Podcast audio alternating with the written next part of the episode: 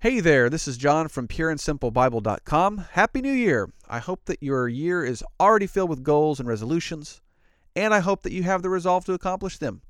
It seems like every year I make a resolution to get into better shape, and sadly, after a few weeks, it falls by the wayside. I hit the snooze button one too many times and I don't get up for my jog. However, there is a resolution that I try to accomplish every year, and that is to read the Bible all the way through at least once. Usually, I read through the New Testament a few times a year while I'm going through the Old Testament uh, a little bit more slowly, maybe deliberately. And so I'd like to challenge you to read along with me this year from January through June. Will you read the Old Testament with me? Check out the Pure and Simple Bible Facebook page for more information about reading through the Old Testament. Now, this month, we're going to consider some basic yet philosophically challenging elements about the good news of Jesus. We're going to consider God how do Christians view God and the world around us that God made? What is God like? Why should we worship God? And what does God need from us? These questions and more will be discussed all month long. This week's podcast is about a theistic worldview, and it's an introduction to the month. And while that phrase might sound strange, we'll dig into it in a moment. For now, let's consider the reflection verse of the episode. It's Genesis chapter 1 verse 1 Let's hear it together. In the beginning, God created the heavens and the earth. We're going to connect that verse and topic to a song. Let's listen to a single verse of it and think about the song's message. The potter took the clay and made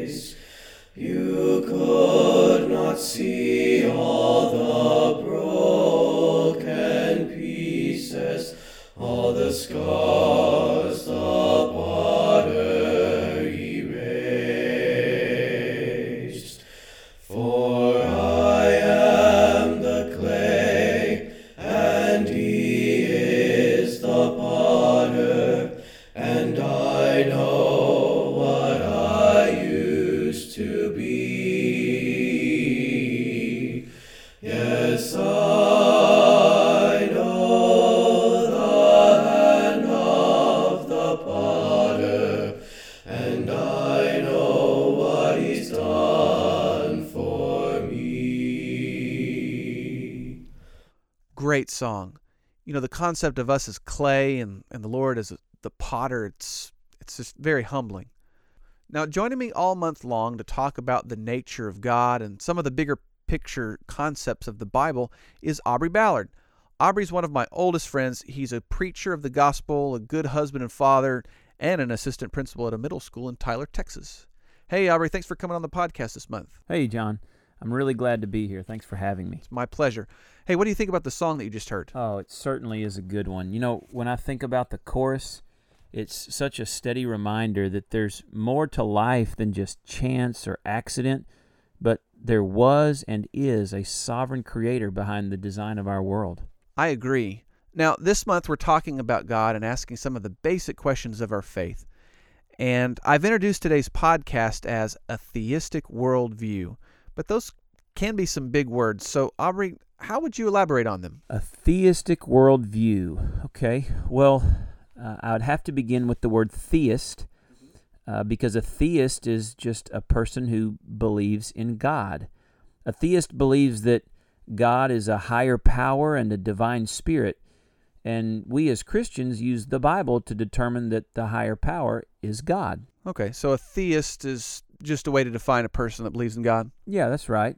So then someone who does not believe in God is an atheist. Oh, okay. And these are two pretty common worldviews that people hold today. And you just use the word worldview to describe a theist and an atheist. So, what do you mean when you say that? Uh, a worldview is the way a person views the world or understands reality. It's a set of assumptions about the world, and it serves as the foundation for how a person behaves and their values and morals and identity and purpose. Now, that may seem confusing or kind of abstract, but the fact remains that everyone has a worldview. Okay. You know, we, we really could go down a rabbit hole, so to speak, about worldviews. But I want to kind of use these basic definitions to help us understand the theistic worldview. Now, as you defined it, a theistic worldview means the way that a person who believes in God views the world or interprets their reality. That's right. A theist bases their behaviors, values, morality, identity, and purpose around the core belief that there is a God. So, our worldview as Christians means that we'll look at things differently than people who have a different worldview. And so today, we're going to look at 10 special words that give a foundation to the theistic worldview. And with these 10 words, the Bible begins to explain the, the all encompassing perspective for people who believe in God. Aubrey, do you know what those 10 words are? Well, I think I know where you're going with this. Is it Genesis 1 1? It is. The Bible says, In the beginning, God created the heavens and the earth. Now, there's a lot packed in there. We could ask questions like, uh, How do these 10 words lead a person to build an entire reality? Uh, what are the basic tenets of a theistic worldview? That's what we're going to consider together. As a theist, when I read Genesis 1 1, the very first item that shapes my reality is time. The first three words are in the beginning. Well, that's a good observation. So, the description of a beginning uh, qualifies a, a few important concepts of a theistic worldview. Aubrey, what do these three words do for a theist? Well, for starters, we see that time is a construct for our material universe. And what I mean by that is God is eternal. So when He created the universe, a part of that creation was time itself. Whoa, that's interesting. It's challenging for me to think about that because know, I feel like my life is always filled with forward motion, you know, 24 hour days, seven day weeks. It seems like things are always just moving forward, that time's just a part of who we are. But what you're saying is that there was a, a time before time? Uh, sort of. There was eternity. Uh, in Psalm 90 in verse 2, it says, Before the mountains were brought forth, or ever you had formed the earth and the world, from everlasting to everlasting, you are God. But when God created the universe, time began as well. You know, the scripture says that God's plan for redemption was set in motion before time began, so that does make sense. And also, since the beginning, time moves linear, that is, in a straight line. I think that's something to consider. Since the beginning and a few other events, it's followed that same pattern. You know, uh, we're born, we live, we die. That's that's right. Now there are other worldviews that treat time differently. Some, for example, view time as circular, Mm. uh, time as a chain, Uh-huh. or time as a false construct of our own imaginations. That's a good observation. And we should note that the differences between these worldviews indicate that not all can be true. So even on this point, time it, it can't be both linear and circular. For now, though, we're simply going to conclude that a theistic worldview sees time as linear. It's moving forward because that's what the Bible says. That's how the Bible presents it. Yeah, and, and one final thought about this reality of time. Think about this. If time has a beginning and it's linear, then it also must have an end. And Christians use the Bible to determine that after death, there's a place of waiting and eventual judgment and a reward beyond linear time. And this reward is either an eternal life in heaven with God or an eternal death in hell. And we can see that in Revelation 20 through 22. John, you know, eternity as a concept really is hard to fathom when we're so used to understanding time in, in measurable amounts, isn't it? It is. I mean, it- makes my head spin. However, a theistic worldview believes that God has set eternity in our hearts. That's from Ecclesiastes 3:11. So even if it's difficult to understand when we talk on terms of eternity and time before time, our spirit has a longing for more than this life, and so there's something within us that's that's longing for that eternity. Now, beyond time, what else does a theistic worldview get out of Genesis 1 1? Well, after describing a time, the Bible shows the power, the, the force that makes the time and the creation, and that's God. The fourth and fifth words of the first 10 words in the Bible say, In the beginning, God created the heavens and the earth. Now, we're going to talk more in depth about God's nature next week. Is that right? That's correct. I'd like to give a lot more time to discussing the divine spirit, but for now, I think we could sum up a theistic worldview by saying that God's nature is spiritual, John 4, verse 23, which means this higher power is beyond the material creation that we can observe and quantify. And yet, even though God is spirit, the Bible does help us understand some of his attributes. Uh, first of all, we can understand from the Bible that God is eternal. That's right. You know, we could we could say that God is uh, without beginning or end, and this eternal nature puts God beyond the construct of time.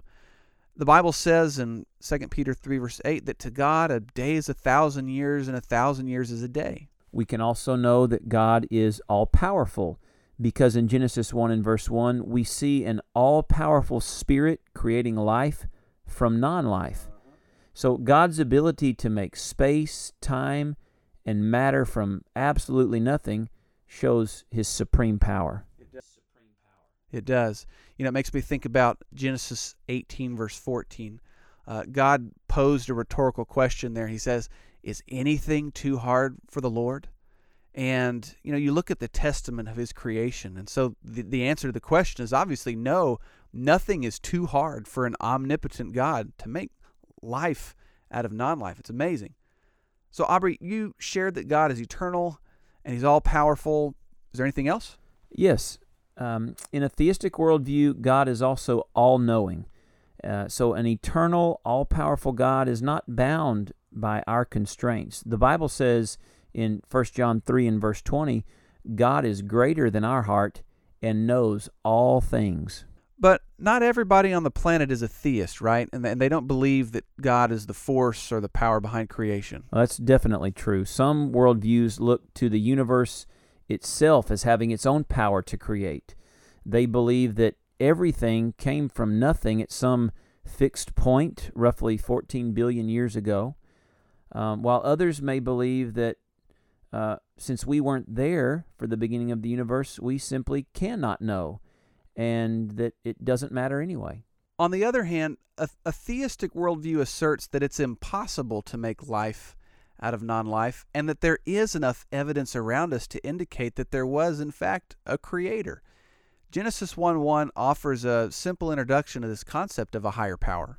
Well, John, the final words in Genesis 1 1 are In the beginning, God created the heavens and the earth. So, after explaining both time and power, the Bible describes the material universe that God created.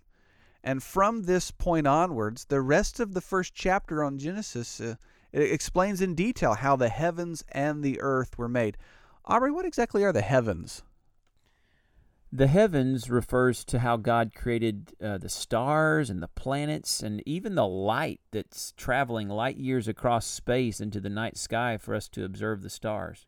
You know, Aubrey, when you say that, uh, it makes me think about one of my favorite things to do at night whenever I get the chance. You know, where I live in Dallas, Texas, uh, I don't get the chance very often to see a lot of stars.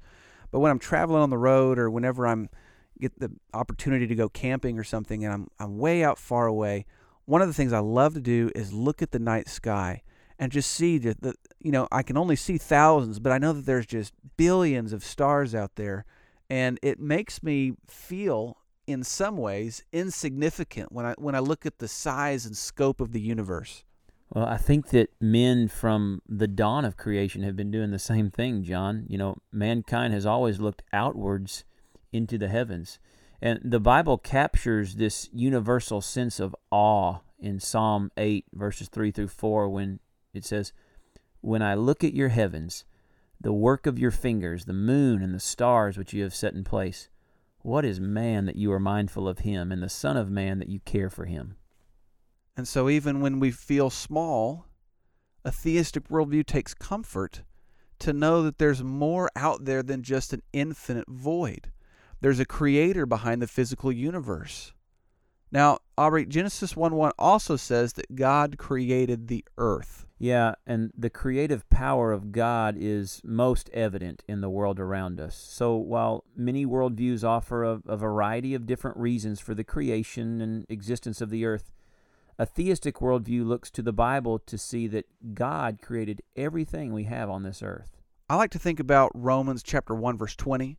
Uh, it says, "For his invisible attributes, namely his eternal power and divine nature, have been clearly perceived or clearly seen ever since the creation of the world in the things that have been made, so that they are without excuse."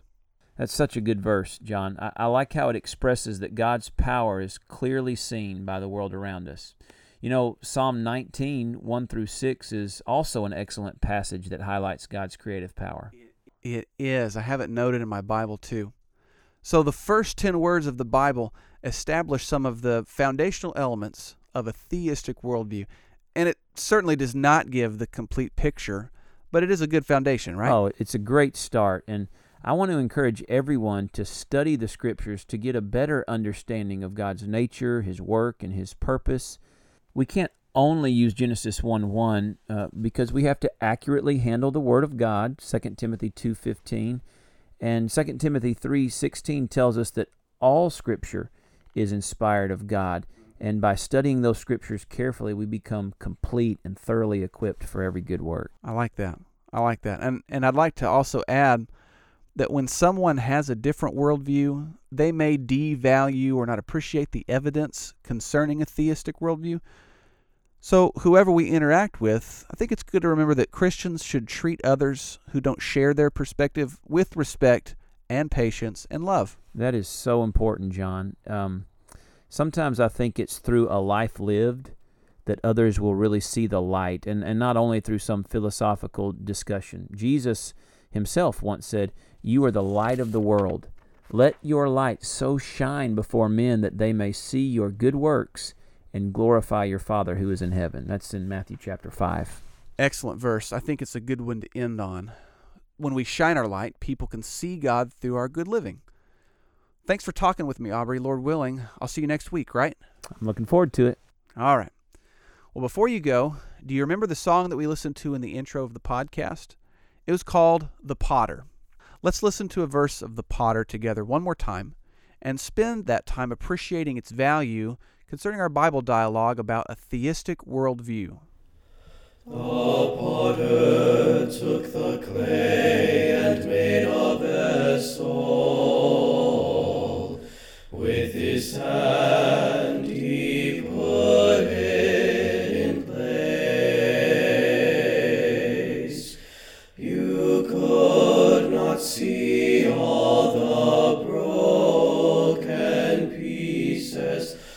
the scars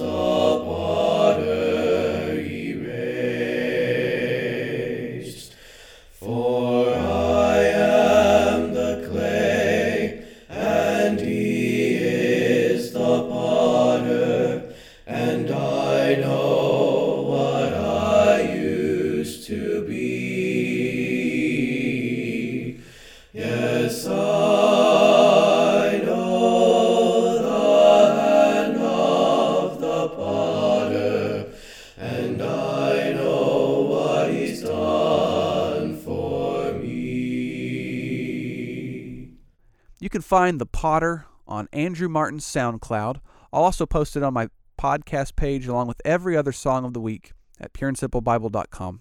And while you're there, check out the other podcasts and study resources that are yours to use absolutely free. Do you remember the reflection verse? It's Genesis 1 1. Let's hear it again together. In the beginning, God created the heavens and the earth. A theistic worldview is just the beginning to a Christian's belief system. Have you thought about it before? Have you thought about some of the foundational elements of our faith, such as the concept of linear time, a creator God, and a material universe? I hope you'll join us next week as we take a closer look at the nature of God. Until then, this is Jonathan Edwards. Always remember, God loves you very much, and I do too. Lord willing, see you next week.